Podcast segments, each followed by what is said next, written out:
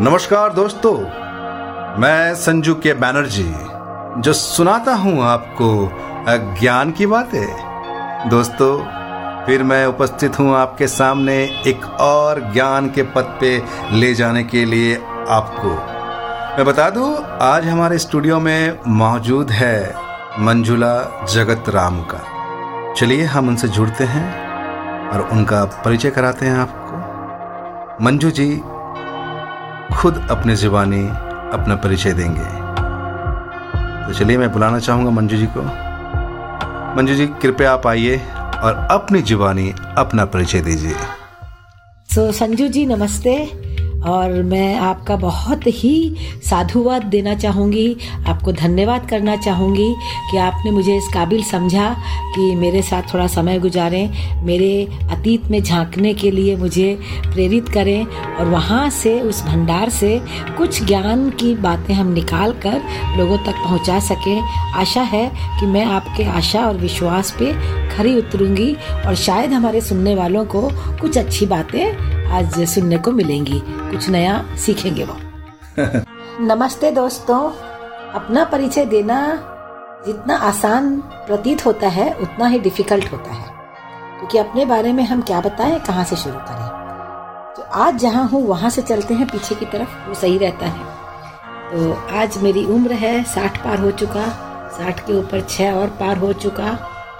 और जो सबसे बड़ी बात ये होती है कि किसी और के बारे में जब बोलती हूँ कि कोई छाछठ साल की महिला है तो लगता है कोई बुढ़ी है, उनके लिए ये करना है। लेकिन खुद को तो कभी महसूस ही नहीं होता है। मुझे लगता है वो छः छह ही है। मैंने अभी भी अपने आप को मैं छः साल का ही समझती हूँ और उतनी ही क्यूरियोसिटी है, उतनी ही उत्सुकता रहती है जीवन के बारे में जानने की, समझने की। और ये तो कतई ही फील नहीं होता है। अगर कभी एहसास होने लगता है तो हाँ इतना ज़रूर होता है कि क्या किया अभी तक? अभी तक तो कुछ समझ ही नहीं आया कैसे चले चलेगा ये समय। तो समय कैसे गुजर गया ये पता नहीं चला। और ये बात ज़रूर सीखी ज़िंदगी से कि समय कैसे गुजर जाता है, इसका पता कब नहीं चलता है, जब हम हर क्षण को एंजॉय करते हैं। हर वो चीज़ हम करते हैं जो हमारे मन लायक होती है। तो मेरे जीवन की जो सबसे बड़ी उपलब्धि यही है कि मैं कभी जल्दी से परेशान नहीं होती हूँ। परेशानियाँ बहुत है जैसे लोग अक्सर पूछते हैं, और सब ठीक है? तो मेरा उत्तर यही होता है, देखो, कुछ ठीक नहीं है, मैं ठीक हूँ। चीज़ें सब ठीक हो सकती हैं, लेकिन शायद आप ठीक नहीं हो। तो मैं हमेशा ठीक रहती हूँ, क्योंकि मैं चौथी कन्या हूँ। एक मारवाड़ी परिवार में पैदा हुई थी, आज से छाछठ साल पहले। कलकत्ते में पैदा हुई थी और बंगाल के माहौल में बड़ी हुई हूँ और मारवाड़ी माहौल में खाना पीना उठना सोना हुआ है। और 20 साल की उम्र में कलकत्ता छूट गया। तो मंजू जी आप कोलकाता से मुंबई कभी आए? 1977 में आई। और कोलकाता में कितने वर्ष रहे हैं बीस साल 57 की पैदाइश हूँ। चमक उठी सन सत्तावन की वो तलवार पुरानी थी। आगे बोलिए आगे बोलिए। ये पूरी सुभद्रा कुमारी चौहान की कविता है। नहीं आप बोलिए ना प्लीज़ अच्छा सिंहासन हिल उठे राजवंशों ने भ्रिकुटी तानी थी। बूढ़े भारत में भी आई फिर से नई जवानी थी। दूर फिरंगी को करने की सबने मन में ठानी थी। चमक उठी सन सत्तावन की, वो तलवार पुरानी थी। तो हम स्कूल में जो हमारा पूरा बैच था, वो 57 का था। और इसलिए हम सारे लोग एकदम संवेद स्वर में इस कविता को एक्चुअली में गाते थे। तो आपकी पढ़ाई मैंने हिंदी और बांग्ला दोनों में हुई? हिंदी मैंने मेन हमारा लैंग्वेज हिंदी था। अच्छा। वैसे इंग्लिश बंगाली हाँ। दोनों भाषाएँ थी तीनों भाषाएँ थी। First language second language first language English थी हिंदी थी। Second English and third Bengali Bangla आप अच्छी तरह से बोल लेते हैं। बोलती तो अब क्योंकि बम्बई कलकत्ता छूट गया है पैतालीस साल से हाँ। लेकिन एक हमारा बहुत बड़ा सौभाग्य रहा है कि जहाँ भी रही हूँ बाहर में हम्म। मैं यूपी में रही हूँ बिहार में रही हूँ राजस्थान में रही हूँ और पिछले तीस बत्तीस साल से बम्बई में हूँ हम्म। तो मुझे पड़ोस हमेशा बंगाली मिला है मेरी पड़ोस ने हमेशा बंगाली मिली है जहाँ भी जाती हूँ मैं बंगाली ढूंढ लेती हूँ बंगालीज मुझे ढूंढ लेते हैं तो बंगाली बोलने का अभ्यास मेरा बिल्कुल नहीं कतई नहीं छूटा है तो आप बांग्ला में कुछ सुना सकते हैं ये गाना साथ में गाते चलिए साथ में गाएंगे যদি তোর ডাক শুনে কেউ না আসে তবে একলা চলো রে একলা চলো একলা চলো একলা চলো রে যদি তোর ডাক শুনে কেউ না আসে তবে একলা चलो रे बहुत अच्छा मंजू जी अभी भी आपका वो बंगाल का जो संगीत का जो लहजा है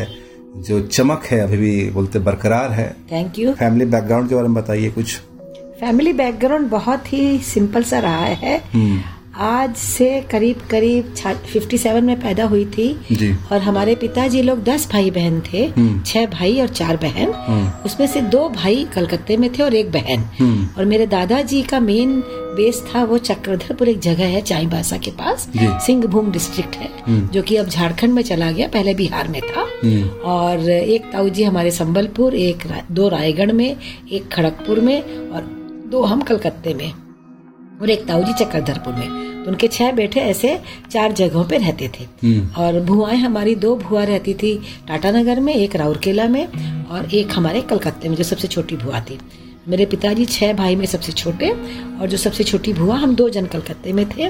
और दादाजी हमारे वो बहुत ही संभ्रांत थे ये बताऊँगी। उन्होंने अपनी मेहनत से बहुत बड़ा एम्पायर खड़ा किया था और बहुत उन्होंने अपने जीवन में करीब सौ से ज़्यादा मकान बनवाए थे। बिल्डर नहीं अपने बच्चों के लिए। और कलकत्ते में भी एक मकान था चक्रधरपुर में था वृंदावन में था।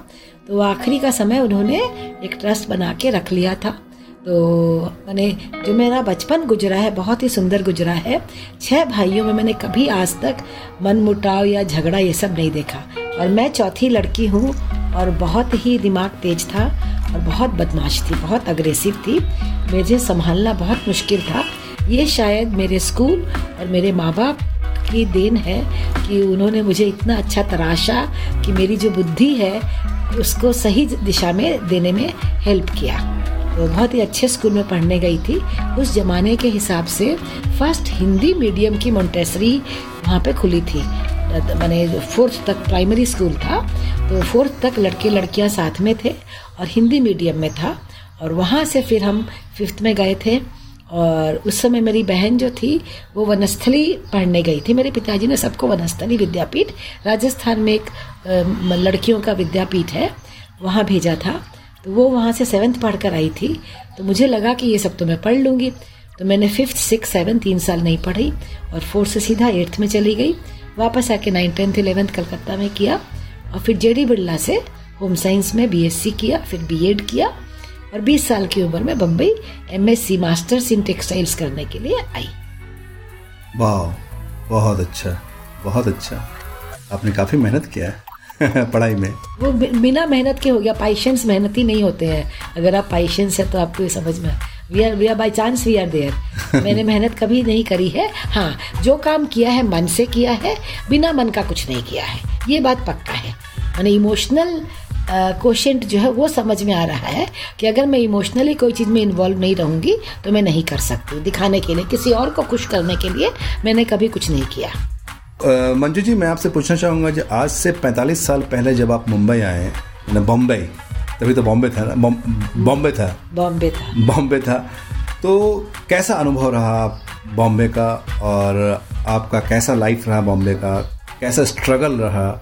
और किन किन चुनौतियों का सामना करना पड़ा? कृपया आप मुझे बताएँ। स्ट्रगल तो मुझे नहीं लगता मैं कभी भी किसी दौर भी किसी भी चीज़ को मैंने स्ट्रगल समझा या चुनौती समझा। हाँ बदलाव है कि ये सब, ऐसा सिचुएशन था ऐसा हो गया। तो एक चीज़ हमें समझाई गई थी change is the only constant कि हर परिस्थिति अलग अलग होती है। कलकत्ता और बम्बई में बदलाव है, ये समझ कर आई थी। और जो सबसे इंटरेस्टिंग चीज़ मुझे याद है अभी तक भी, क्योंकि मेरी बड़ी दीदी जो थी, उनकी शादी नेवी ऑफिसर से हुई थी, वो नेवी नगर में यहाँ रहते थे। और हमारा चर्च गेट में यूनिवर्सिटी था, वहीं मेरा एडमिशन हुआ था। और उसके बाद हम जू कैंपस शिफ्ट कर गए थे। तो तीन दिन के बाद ही, क्योंकि मैं कलकत्ते में बहुत ही खुशनसीब रही हूँ जेडी बिरला इंस्टीट्यूट जो है, बिरला का इंस्टीट्यूट है। और बहुत सुंदर, अच्छी सी बिल्डिंग साफ़ सुथरी और बहुत डिसिप्लिन्ड है। मैंने हम लोग बिल्डिंग देख के पढ़ने गए थे। जैसे आजकल लोग करियर चूज़ करते हैं तो करियर से मतलब नहीं था बिल्डिंग अच्छी लगी थी बोल के पढ़ने चले गए थे। क्यों? इसका इसका क्या रीजन है? बिल्डिंग अच्छी लगी मतलब? साफ़ सुथरी अच्छी जगह थी। साफ़ सुथरी अच्छी जगह तो हर जगह होता है। नहीं नहीं हर जगह नहीं तो वही तो बता रही हूँ। तो बॉम्बे आई तो यहाँ पे चर्च गेट में पाटकर हॉल के ऊपर वो कॉलेज था। हमारी जो एच थी वो बरामदे में बैठती थी और गंदी गंदी क्लासरूम साफ़ सुथरा नहीं कुछ भी पीला कलर और भीड़ की भीड़। मैंने तीसरे दिन मैंने यहाँ से बोरिया बिस्तर पैक करके उस, जमाने में लंबा चौड़ा लोहे का ट्रंक होता था होल्डल होता था सब पैक कर करा के तीन दिन में और मैं प्रिंसिपल के पास पहुँच गई कि मुझे मेरे फ़ीस के पैसे वापस कर दीजिए मुझे वापस जाना है कलकत्ते मुझे बम्बई में नहीं पढ़ना है। जो वहाँ से इतना कलकत्ते से स्ट्रगल करके मनुहार करके मैं पढ़ने आई थी यहाँ के कॉलेज का वातावरण देख के मेरा मन भर गया था तीन दिन के अंदर। तो आपके तीन दिन कम, पूरे हो गया और तीन दिन के बाद आपने निर्णय लिया कि अब मुझे यहाँ पे नहीं पढ़ाई करना है कारण बहुत ज़्यादा भीड़ भाड़ और यहाँ का वातावरण सही नहीं है। इसलिए आपने निर्णय लिया कि अब मुझे मुंबई से कलकत्ता में जाके पढ़ाई करना है। मैंने बॉम्बे के बारे में हम लोग बहुत सारी आशाएँ लेके बड़े होते हैं ना। फ़िल्म नगरी है ये है वो है। और मैं इसके पहले दिसंबर में क्रिसमस में आके घूम के गई थी देख कर गई थी। तो लेकिन कॉलेज का जो माहौल था हल्ला गुल्ला चिल्लम चिल्ली क्योंकि जेडी बिरला में आज भी मैं बोलूँगी अगर कोई जाएगा तो एक शांत वातावरण है। और शांत वातावरण में लोग पढ़ाई करते हैं क्लासरूम्स अच्छे हैं लेबोरेटरीज बहुत अच्छी हैं तो वो सब यहाँ नहीं था। भीड़ भड़क का सब हल्ला गुल्ला तो मेरे मेरे को लगता था फ़िश मार्केट है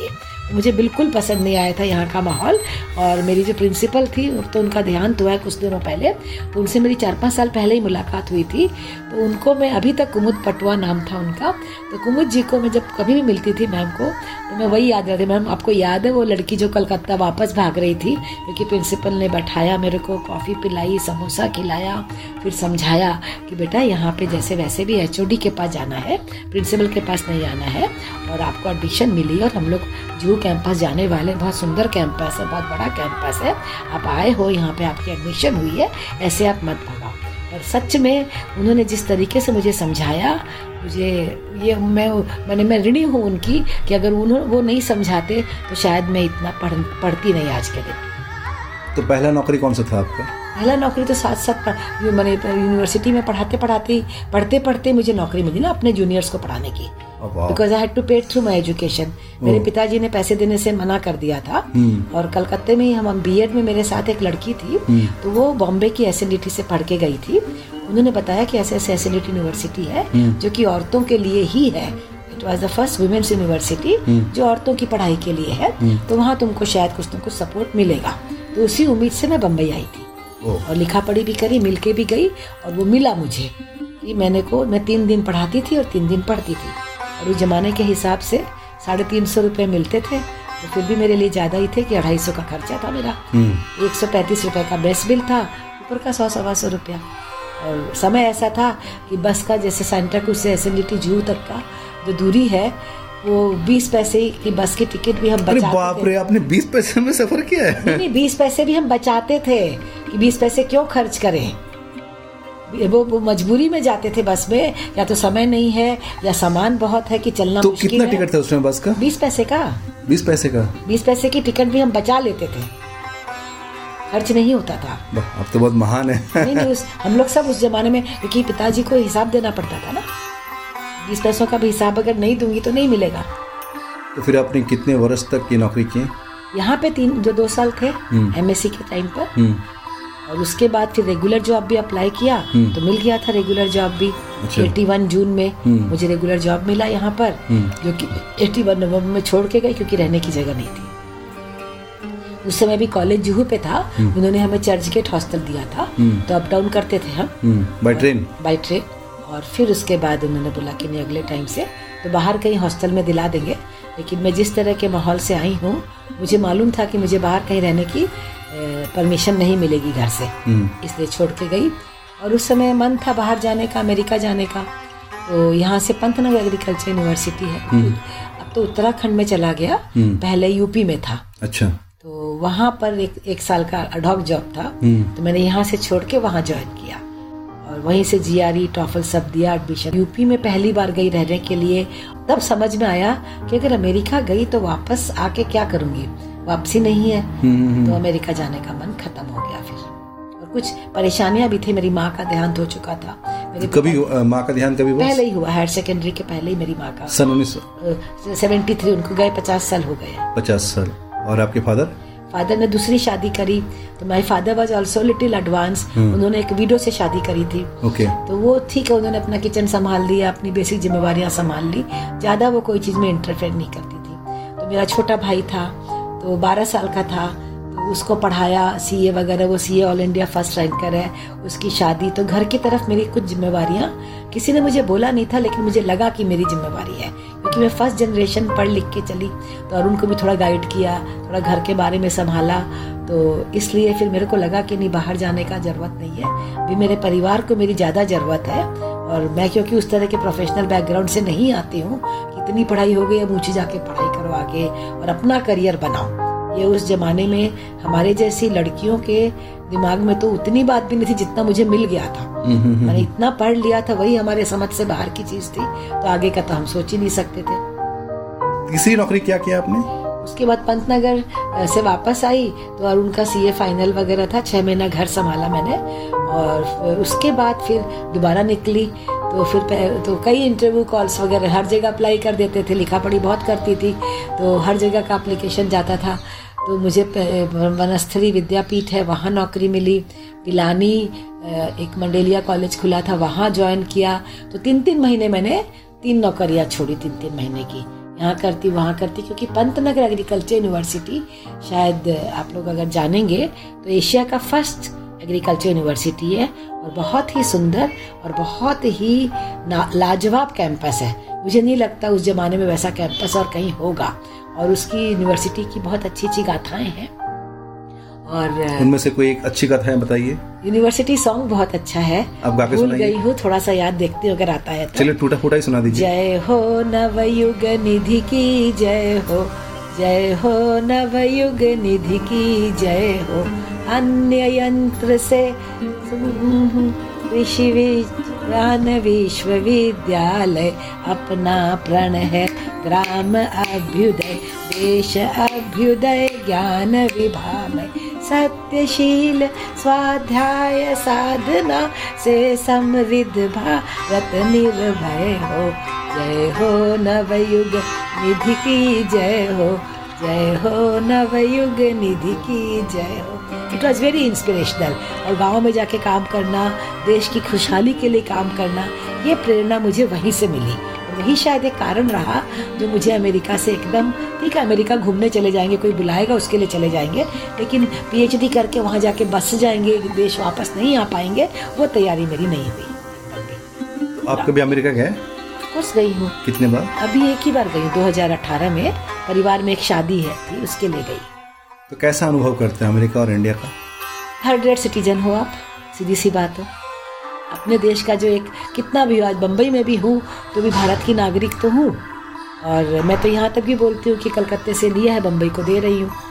है ना वहाँ से मिला है। हाँ। यहाँ दे रही हूँ। मैंने आप ये कह सकते हैं कि जो मैंने कलकत्ता से जो ज्ञान अर्जित किया था वहाँ वापस मुंबई मुंबई को दे रही हूँ। और बहुत इच्छा है कि कोई भी मौका मिले कि कलकत्ते वापस जाऊँ बंगाल और इसीलिए मैंने बंगाली का अभ्यास छोड़ा नहीं है।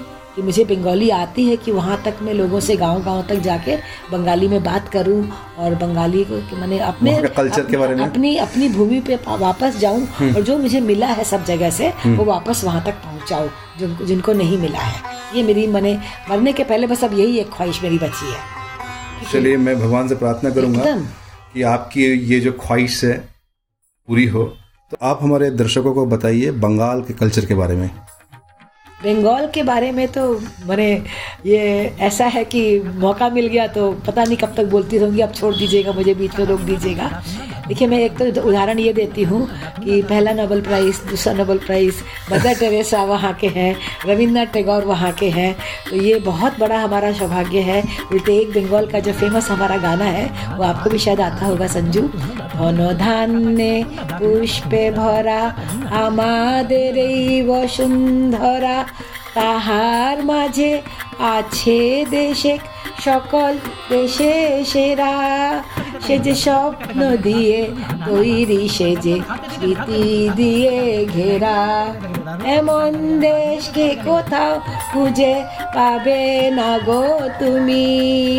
সকল দেশের রানী সেজে আমার জন্মভূমি সেজে আমার জন্মভূমি सेजे আমার जन्मभूमि जिसका हिंदी में मतलब बहुत सिंपल सा है धन धान्य समृद्धि से भरा हमारी ये वसुंधरा और उसके बीच में एक देश है जो कि सब देशों से ऊपर है और वो हमारी जन्मभूमि है। तो ये हमारे बंगाल की जन्मभूमि जो है क्योंकि देखिए क्या होता है जिस मट्टी में हम बड़े होते हैं जिस मट्टी में हम पलते हैं वहाँ से हमें बहुत कुछ मिलता है। जिस मिट्टी में लोग जन्म लेते हैं जहाँ पे वो पलते हैं जहाँ का कल्चर वो अडॉप्ट करते हैं जहाँ की संस्कृति को सीखते हैं उसके लिए वही तो जीवन है।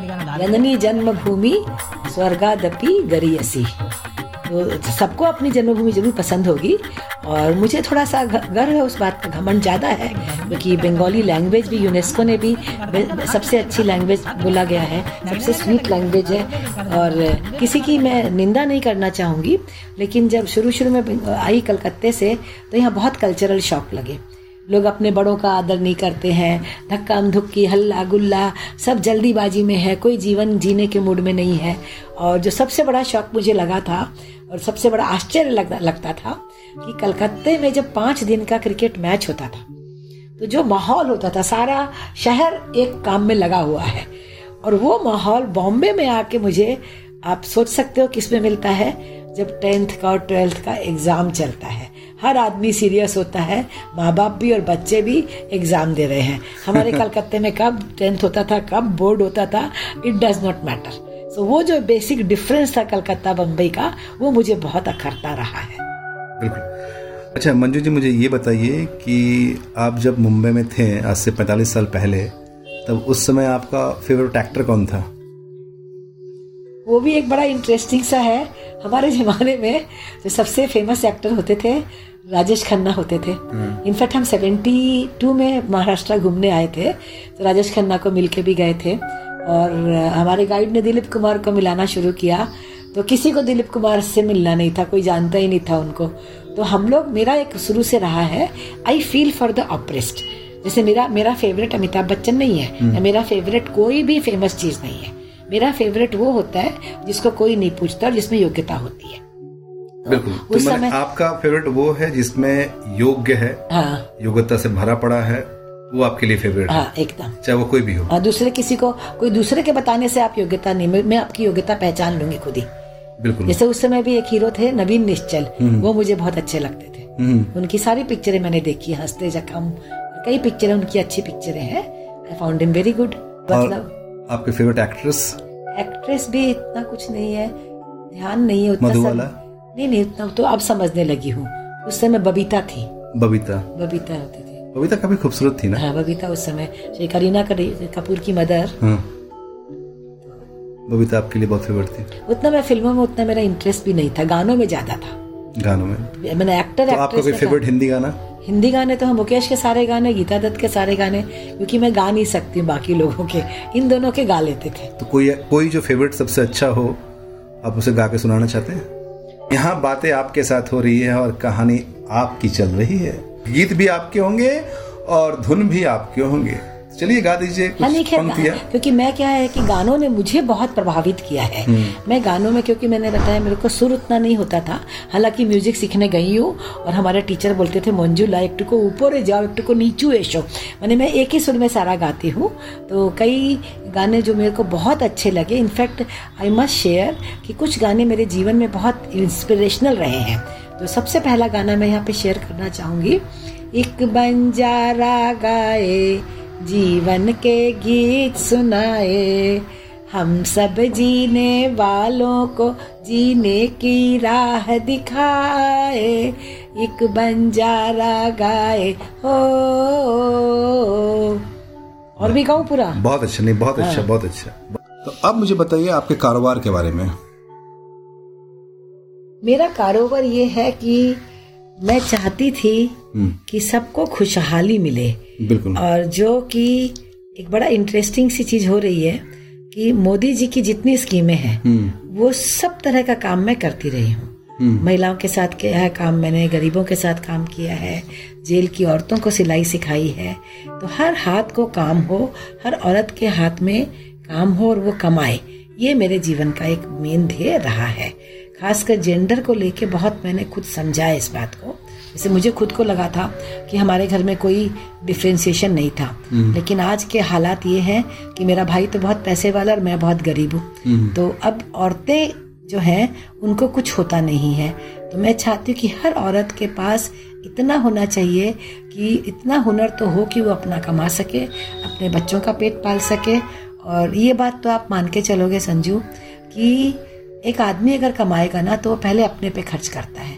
फिर बच्चों या घर पे खर्च करेगा। और एक औरत अगर कमाती है तो वो अपने पे खर्च नहीं करती है। अगर एक औरत के पास पैसे होंगे तो वो बच्चों को पढ़ा भी देगी बच्चों को हेल्थ भी संभाल लेगी उनको अच्छा खाना भी खिला देगी।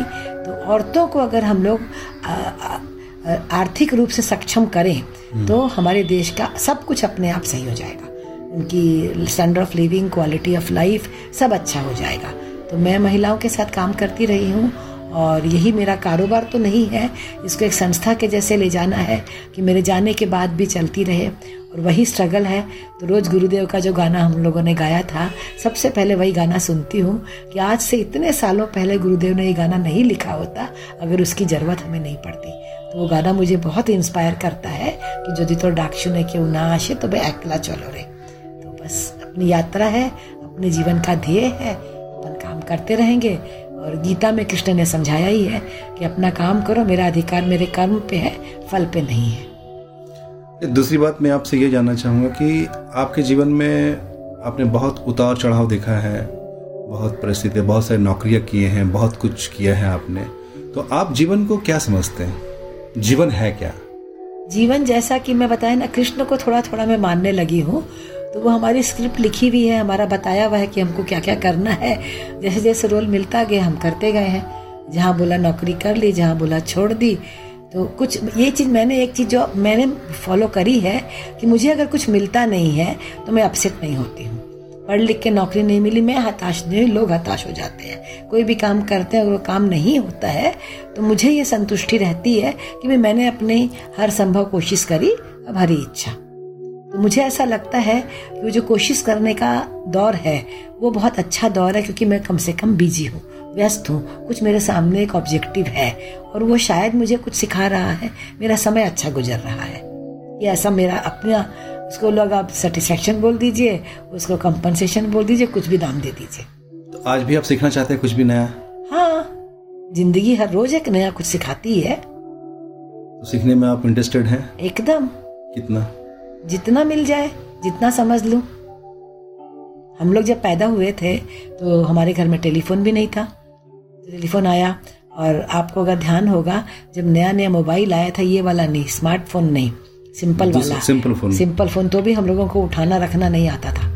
वो ऑन कैसे होएगा ऑफ़ कैसे होएगा, मुश्किल से हुआ। और स्मार्टफ़ोन तो खैर बहुत ही स्मार्ट है, हम तो बहुत पीछे हैं उसमें।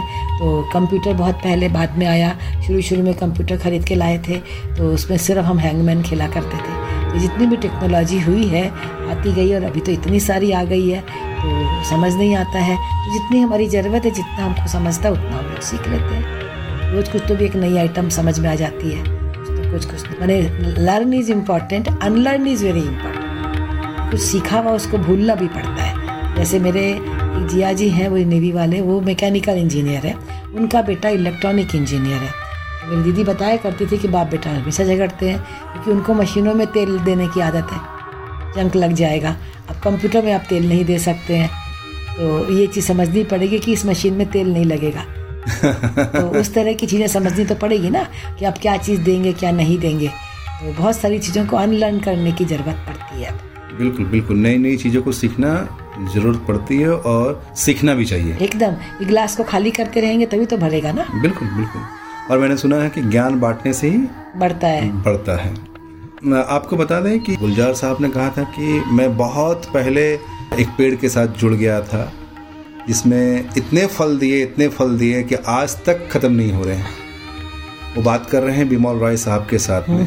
गुलजार साहब जब बिमल रॉय साहब के साथ में जुड़े और उनके साथ में उन्होंने काम किया और उन, उन्होंने जो ज्ञान दिया तो आज तक वो बॉलीवुड में बांट रहे हैं। कहते हैं कि ज्ञान बांटने से कभी कम नहीं होता है। विमल रॉय साहब ने अनगिनत ज्ञान उन्हें दिया, अनगिनत बातें बताई, अनगिनत बोलते हैं ना कविताएँ, कहानियाँ उन्हें सिखाई और उन्हीं के बेस पे आज गुलजार साहब आज बॉलीवुड में इतना अच्छा आज तक अच्छा कर रहे हैं। That's very interesting incidentally Bimal Roy की फैमिली के साथ मैं थोड़ा जुड़ी हुई हूँ अच्छा उनकी वाइफ जो थी हाँ। वो हमारे ऊपर जो मैंने बताया ना बंगाली नेबर हाँ। तो इस फैम इस पर इस जगह में मेरी जो गार्जियन है हाँ। मैं सिंगल हूँ तो मेरी गार्जियन एक बंगाली फैमिली है हाँ। तो वो बिमल रॉय की भांजी है अच्छा तो बिमल रॉय के मैंने उनका बेटा जॉय भी यहाँ आ चुके हैं हाँ। और उनकी लड़कियाँ एक तो तातू जी का तो डेथ हो गया यशोधरा जी का तो हाँ। तीन लड़कियाँ थी उनकी बड़ी वाली रिंकी दी सबको जानती हूँ और काफ़ी मेरा मतलब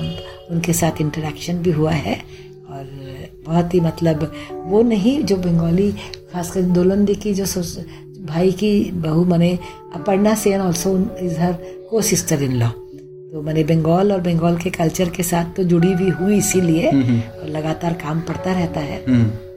So, ये तो बहुत अच्छी बात है। कि आप मुंबई में भी बंगाल को जुड़े रखे हुए हैं? एकदम बम्बई में ज़्यादा बंगाली मुझे दिखने लगे हैं। तो आप यहाँ पे जाते हैं ये काजोल और रानी मुखर्जी का जो दुर्गा पूजा होता है? काजोल वाली में कम जा पाई हूँ to be very frank Abhijit Bhattacharya वाले में भी जाती हूँ बिकॉज़ मेरे काम को लेके मैं स्टॉल लगाया करती हूँ। अच्छा। तो इधर कई सालों से जॉय मुखर्जी का जो यारी रोड में होता है ना हाँ। तो वो छोटी सी पूजा होती है मुझे भीड़ भड़क्का जरा कम पसंद है अच्छा। जैसा कि मैं भीड़ से थोड़ा दूर रहती हूँ तो ज़्यादातर मैं जय मुखर्जी के वहाँ पे पाँच दिन तो माँ के पास बैठ के आराम से भोग खाती हूँ स्टॉल लगा के बैठ जाती हूँ। अच्छा, इस बार मैं गया था। ये जॉय मुखर्जी साहब की जो वाइफ है पंजाबी है? पंजाबी नीलम जी। नीलम जी हाँ तो नीलम जी बहुत ही मान्यता से पूजा करती है। बहुत प्रेम से करती हैं। उनके दोनों बेटे फिर उनकी बहू उनका पोता और वहाँ पे वो लोग रोज शाम को परफॉर्म करवाते हैं। तो वहाँ पे परफॉर्म करने वाले हमारे पहचान के लोग ही आते हैं।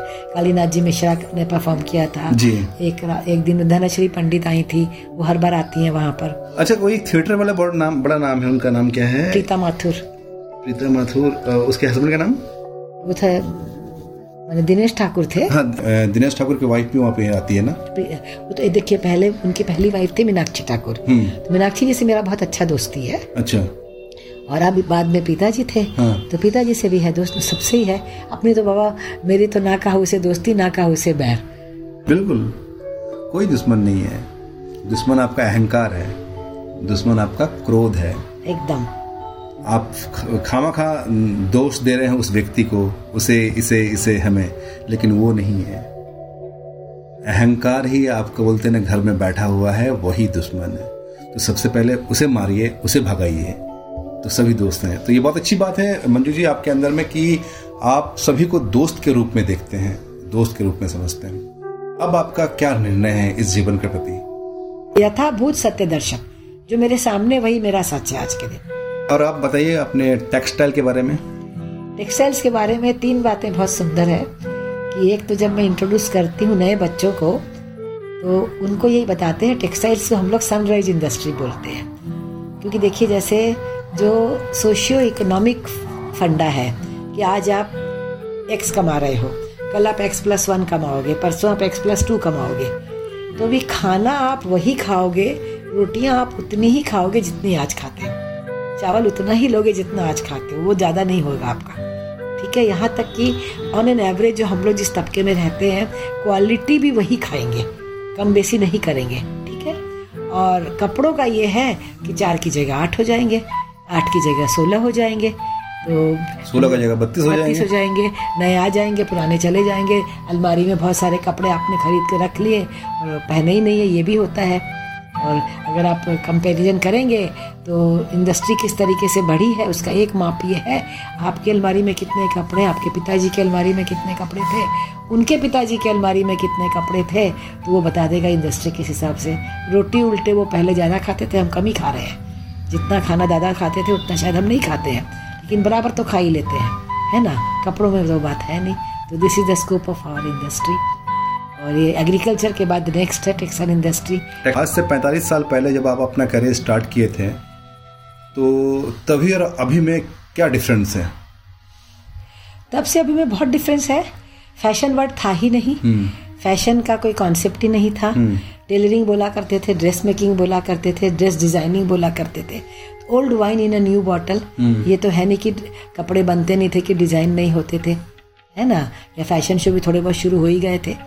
तो सिक्सटीज़ में भी हुए हैं फ़ैशन शो। तो चीज़ें वही हैं, थोड़ी बदल गई हैं। एक बदलाव जो मैंने नोटिस किया है सेवेंटीज़ में, एटीज़ में नाइन्टीज़ तक भी, कि हम पश्चिम की तरफ़ ज़्यादा थे। फ़ैशन बोले तो किसी इटली में, फ्रांस में, मिलान में, वहाँ फ़ैशन है। हम लोग हिंदुस्तान जो है, पिछड़ा हुआ है। जितने भी बड़े बड़े इंस्टीट्यूट थे, वो ये फील करवाते थे कि हम लोग सेकेंड रेट हैं, वो लोग फ़र्स्ट रेट हैं। लेकिन पिछले बीस सालों में चीज़ें बदली हैं। लास्ट दस साल में तो एकदम क्लियर आ गया कि now we are leading the world अब सारा, सारी दुनिया जो है वो हिंदुस्तान की तरफ़ देखती है। जिस तरह के कपड़े हम बनाते हैं, वो कोई नहीं बना सकता है। जब दुनिया चलना नहीं जानती थी, तब यहाँ पे गुरुकुल हुआ करते थे। और तभी भारत धोती और गमछा और ये बहुत अच्छे वस्त्र पहनते थे। हर जगह का एक अपना क्वालिटी है। बंगाल में आपको पता ही होगा। साड़ी हाँ, अच्छा बंगाल में साड़ी। अच्छा बंगाल में भी क्या जैसे जब मैं पढ़ाती हूँ तो मेरे लिए इंडिया अनडिवाइडेड रहता है। हम्म। क्योंकि मेरा शुरुआत होता है ढाका मसलिन से। हम्म। अभी ढाका तो इंडिया में नहीं है हम्म। चला गया बांग्लादेश में। अच्छा वैसे ही पाकिस्तान है। तो पाकिस्तान में बहुत सारी चीज़ें पाकिस्तान जो East Bengal West Bengal divide हुआ है तो जो सारे मुस्लिम्स थे वो चले गए वहाँ। और कारीगरी मुस्लिम्स के पास होती है।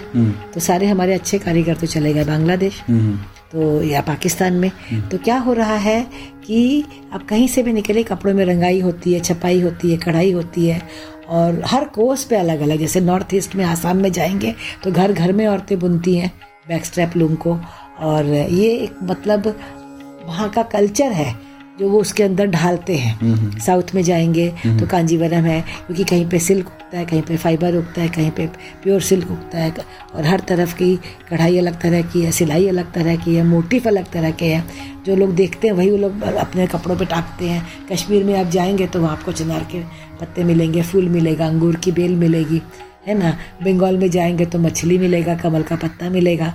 अरे राजस्थान गुजरात में तोता मिलेगा हाथी मिलेगा कि उन्होंने तो सब देखा नहीं है। तो जहाँ पे जो चीज़ लोग देखते हैं वही आँख देते हैं। क्या है तो ये नेचर का कमाल है। एकदम। अगर बंगाल में लोग मछली आंक रहे हैं तो बहुत ज़्यादा मछली का चलन है वहाँ हाँ। पे और राजस्थान की बात कर रहे हैं तो वहाँ मोर है हाथी है शेर है। तो ये बहुत अच्छी बात है कि जो इंसान जिस राज्य से है जिस भौगोलिक मार्ग है उसी को आंक देते हैं। हाँ। और कहाँ से दूसरा लाएँगे? जो देखेंगे वही तो डालेंगे ना? बिल्कुल। मंजू जी आपसे बात करके मज़ा आ गया। आपने तो पूरे हिंदुस्तान की बात रख दी हमारे सामने। हाँ लेकिन आपसे एक और बात जाननी है। मंजू जी मुझे ये बताइए कि आप कला को किस तरह से देखते हैं? मेरे हिसाब से कला जो है हमारे जीवन जीने का एक ढंग है शैली है। कलात्मकता जो है वो स्पिरिचुअल कनेक्ट है। हम्म। कि कला अगर हमारा जीवंत है तो हम जिए हैं हम अलाइव है।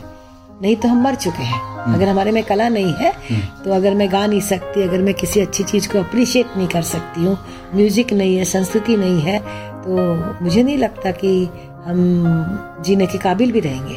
फिर आदमी और जानवर में कोई फ़र्क ही नहीं रहेगा। हम इंसान है ये चीज़ को हम समझ पाते हैं कला के थ्रू। भारतीय संगीत को आप कहाँ देखते हैं? भारतीय संगीत में जहाँ मिलावट है फिल्मी उसको अपन अगर दूर कर दे हाँ। तो जो क्लासिकल बेस है हाँ। और दोनों बात आता है क्लासिकल भी और फोक भी हम्म। हमारे यहाँ का जो फोक संगीत है हम्म। मैं फोक की बहुत बड़ी फ़ैन हूँ वो भले ही बंगाल का हो भले ही मालवा का हो भले ही नॉर्थ ईस्ट का हो भले ही झारखंड का हो जहाँ का भी फोक म्यूज़िक है फोक कल्चर है वो मुझे बहुत लुभाता है शुरू से और उसके अंदर क्लासिक का बेस तो है खासकर मैं कबीर फेस्टिवल से जुड़ी हुई हूँ। कबीर को हिंदुस्तान में हर प्रांत में अलग अलग तरीके से लोग गाते हैं। जैसे बंगाल में हम लोग बाउल के रूप में गाते हैं है ना? तो अलग अलग लालन फकीर का गाना है। तो जो हमारे यहाँ और दूसरा जो मुझे लगता है भक्ति संगीत भी मीरा के पद है या जो भी भक्ति सु तुल, तुलसी की सुर की जो रचनाएँ हैं या रामायण है तरह तरह से वाल्मीकि का या तुलसी का रामायण की जो पंक्तियाँ हैं। खासकर मेरी माँ राधे श्याम रामायण गाया करती थी। हालाँकि उनको उनके देहांत को पचास साल हो गया है। हम्म। कभी काम पड़ेगा तो उनकी आवाज़ मेरे पास अभी भी कैद है मेरे कंप्यूटर में। उनकी उनकी आवाज़ कैद करी करीबी है। एक जमाने में स्कूल में टेप हुआ था फिर से बदलते बदलते पहुँची भी है मेरे पास। तो वो राधेश्याम रामायण गाया करती थी। तो म्यूज़िक हमारे जीवन में बसा हुआ है। उसके बिना हम जी नहीं सकते। हैं म्यूज़िक मैंने मरते हैं तो मैंने जितना पूजा पाठ होती है जो पंडित होते हैं तर्पण भी करते हैं तो एक श्लोक से करते हैं। नवरात्रि चल रही है तो पूरे हिंदुस्तान में अलग अलग तरीके से ये नौ दिन मनाए जाते हैं। तो और सबसे बड़ी बात जो मन करेंगे तो हर मैंने राज्य का एक अलग अलग संगीत है। एकदम। अलग अलग कल्चर है अलग अलग पहनावा है अलग अलग मिठाइयाँ हैं अलग अलग स्वीट्स है। और माँ दुर्गा जब अभी बोलते हैं नवरात्रि का समय है और अलग अलग तरीका से वो लोग सब इंजॉय करते हैं। मंजू जी आज की युवा पीढ़ी के लिए आप कोई संदेश देना चाहेंगे? मुझे लगता है जो मैंने अपने जीवन में तीन या चार जनरेशन देखी है अब जो युवा पीढ़ी आ रही है जेन जेड ये अपने आप में बहुत ही सुंदर है और बहुत ही तरीके से क्लैरिटी है उनको। जी। उनको जिम्मेवारी है अपने माँ बाप को संभालने की उनको जिम्मेवारी है अपने आप को कुछ बनाने की। मैं, हम जब छोटे थे तो हमें कोई पढ़ी ही नहीं थी कि हमको क्या बनना है और हमें कमाना है। आज के दस साल के बच्चे को भी ये क्लैरिटी तो है कि मुझे कमाना है। मुझे इस लायक बनना है कि मैं कमा सकूँ। मैं अपना खर्चा पानी उठा सकूँ। मैं इंडिपेंडेंट हूँ। वो लोग यूट्यूबर हैं, अभी से कमा रहे हैं। तो आज की युवा पीढ़ी से तो हमें सीखने की ज़रूरत है। उनको सिखाने की ज़रूरत नहीं है। मैं बहुत क्लैरिटी से समझती हूँ। खासकर पढ़ाती रही हूँ तो मैंने अपने स्टूडेंट से ही सब ये कंप्यूटर कैसे सीखा है? लड़कियाँ जो आती रही हैं घर पे क्लासेस लेती रही हूँ उन्होंने ही सिखाया मुझे ईमेल करना या कुछ भी करना। कंप्यूटर को कैसे यूज़ करना टेलीफोन को कैसे जब टेलीफोन आया था सामने एक बच्चा था एट स्टैंडर्ड का तो उसी को आवाज़ देती थी कि भैया ये कैसे ऑफ़ होएगा कैसे ऑन होएगा। तो क्योंकि वो बच्चों ने तो बचपन से यही देखा है ना हम्म, हम्म, हम्म, तो वो हमारे टीचर हैं भैया। हम ये सोचते हैं कि हम उनको सिखाएँगे तो वो गलत गलत फहमी में मैं बिल्कुल नहीं हूँ। वो आपको सिखाते हैं। वही वो हमको सीखना है कि नहीं वो हमारे पे डिपेंड करता है। अब बहुत किसी भी घरों में जाइए तो पोतियाँ दादियों को सिखा रही है। दादियाँ क्या सिखाएँगी पोतियों को? We learn nobody teachers us तो ये जो गलत फहमी है ठीक है टीचर हूँ कमाती हूँ रोजी रोटी का है तो हूँ टीचर लेकिन सीखती उनसे हूँ ना। मैं तो बोलती हूँ मेरे मैं तो घर पे प्राइवेट सिखाती हूँ तो मैं वही बोलती फ़ीस तुम दोगी और सीखने वाली मैं हूँ। अपन क्रॉस चेक करेंगे किसने किससे क्या सीखा। बहुत कुछ मैंने स्टूडेंट से सीखा है ये सच्चाई है। एक छोटा सा उदाहरण देना चाहूँगी आपको मज़ा आएगा। बहुत पुरानी बात है। मेरी भतीजी 85 में पैदा हुई थी। हम्म। तो 86 87 86 के आसपास की बात है। उसने बोलना नहीं सीखा था। तो कलकत्ते में एक लेदर एक्सपो लगा था तो हम गए थे। कुछ हमने पर्स वर्स खरीद लाए। ठीक है। और अब उसको खोल रहे हैं बंद कर रहे देख रहे हैं। तो एक बक्कल था जो हमसे खुल ही नहीं रहा था। हम कोशिश कर रहे थे खोलने की। तो ये लड़की आठ नौ महीने की थी थोड़ा थोड़ा सा रखती थी। वो आके बैठी हम लोग के पास उसने फट से उठाया और खोल दिया। क्योंकि उसके जूतों में वही था। ऊपर से देखने में बक्कल है हम्म। लेकिन पट्टा नहीं है उसके अंदर। हम्म। अंदर में वो टिच बटन था। हम्म। तो था तो फट से उसने खोल के बता दिया। शी सॉ स्ट्रगलिंग उसको समझ में आ गया बच्चे को कि उनको पता ही नहीं है खुलेगा कैसे। तो आज की युवा पीढ़ी से सीखना पड़ेगा। आज की वाली बच्चे से। छोटे बच्चे से तो आप इतना कुछ सीख सकते हैं।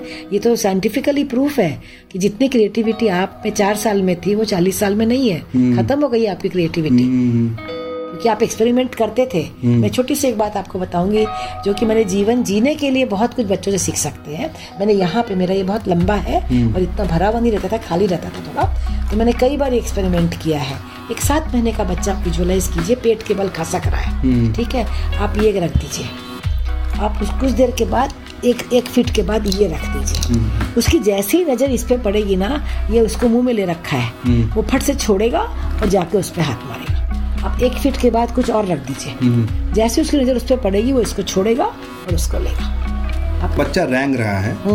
रेंगते हुए किसी कोई एक चीज़ एक बॉल पड़ा हुआ रहा कटोरी कटोरी एक बॉल पड़ा हुआ हाँ। है। उस बॉल को फिर से उन्होंने पकड़ लिया। हाँ। और सामने फिर आगे एक जाएँगे तो उससे बड़ा बॉल है। बड़ा तो नहीं हाँ, चम्मच कोई भी नहीं एक चम्मच से मान लीजिए चम्मच कोई चीज़। तो ये बॉल को छोड़ देगा पहले वाला बॉल जैसे ही नज़र पड़ेगी हाँ। वो तय करता है कि मुझे वो चाहिए। अच्छा। और जैसे ही वो चाहिए डिसाइड करता है उसका समझ में आ जाता है कि वहाँ तक पहुँच सकता हूँ मैं। हम्म। वो फट से इसको छोड़ देगा और उस पर लपक जाएगा। तो इस पे विज्ञान क्या और ज्ञान क्या है इसका? ज्ञान वही है ना कि हम छोड़ने को तैयार नहीं है। अनलर्न जो मैं बोल रही हूँ बिल्कुल बिल्कुल, बिल्कुल। मैं ये छोड़ूँगी तब मुझे वो मिलेगा। अच्छा। मुझे ये भी चाहिए और वो भी चाहिए। I want to have the cake and eat also and keep also तो नहीं होने वाला। दोनों तो हमारे जीवन में जो दुविधाएँ हैं वो इसी बात की है। एक को छोड़ना पड़ेगा तब जाके दूसरा मिलेगा। बच्चे बहुत क्लियर है कि वो चाहिए तो ये छोड़ दो तब वो मिलेगा। ये बहुत छोटी सी बात है। आप कभी किसी बच्चे को करते हुए देखिए आप मैं मैं समझ गया बहुत ही ज्ञान की बात है ये। मान लिया जीवन में कोई भी चीज़ को अगर पाना है आपको हाँ। तो एक को तो छोड़ना पड़ेगा। और ये वो उतना सा बच्चा नहीं मिल सकता। उतना सा बच्चा जानता है उसको किसी ने सिखाया नहीं है। उसे सीखने की ज़रूरत है हमें। मैं तो बच्चों को सब कुछ मैंने बहुत चीज़ें बच्चों में ऑब्ज़र्व करी है जो बच्चों से हमें सीखने की ज़रूरत है। वो इस मोमेंट पे रहते हैं। बच्चे मन के सच्चे। खुद रूठे यहाँ पे होता है हमारी बिल्डिंग में मम्मियाँ झगड़ा कर रही है बच्चों के पीछे। बच्चे झगड़े करके शाम तक सब वापस बराबर वैसे के वैसे। दे स्टे आपने मेडिटेशन में क्या सीखा? इस मोमेंट पे रहो। बच्चा इसी मोमेंट पे रहता है। दो घंटे के बाद भूल जाता है क्या हुआ। सही बात है। तो रात को बात हुई सुबह भूल गया।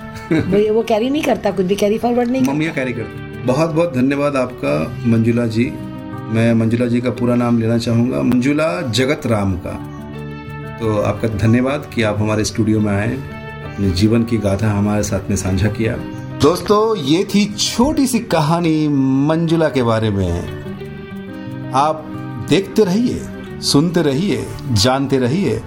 मैं जल्द लौटूँगा एक और ज्ञान के पथ में और साथ में आप सभी को लिए चलूँगा। मैं कोई और नहीं, मैं आपका दोस्त संजू के बैनर्जी, जो सुनाता हूँ आपको ज्ञान की बातें। तो बने रहिए। मैं जल्द लौटूँगा।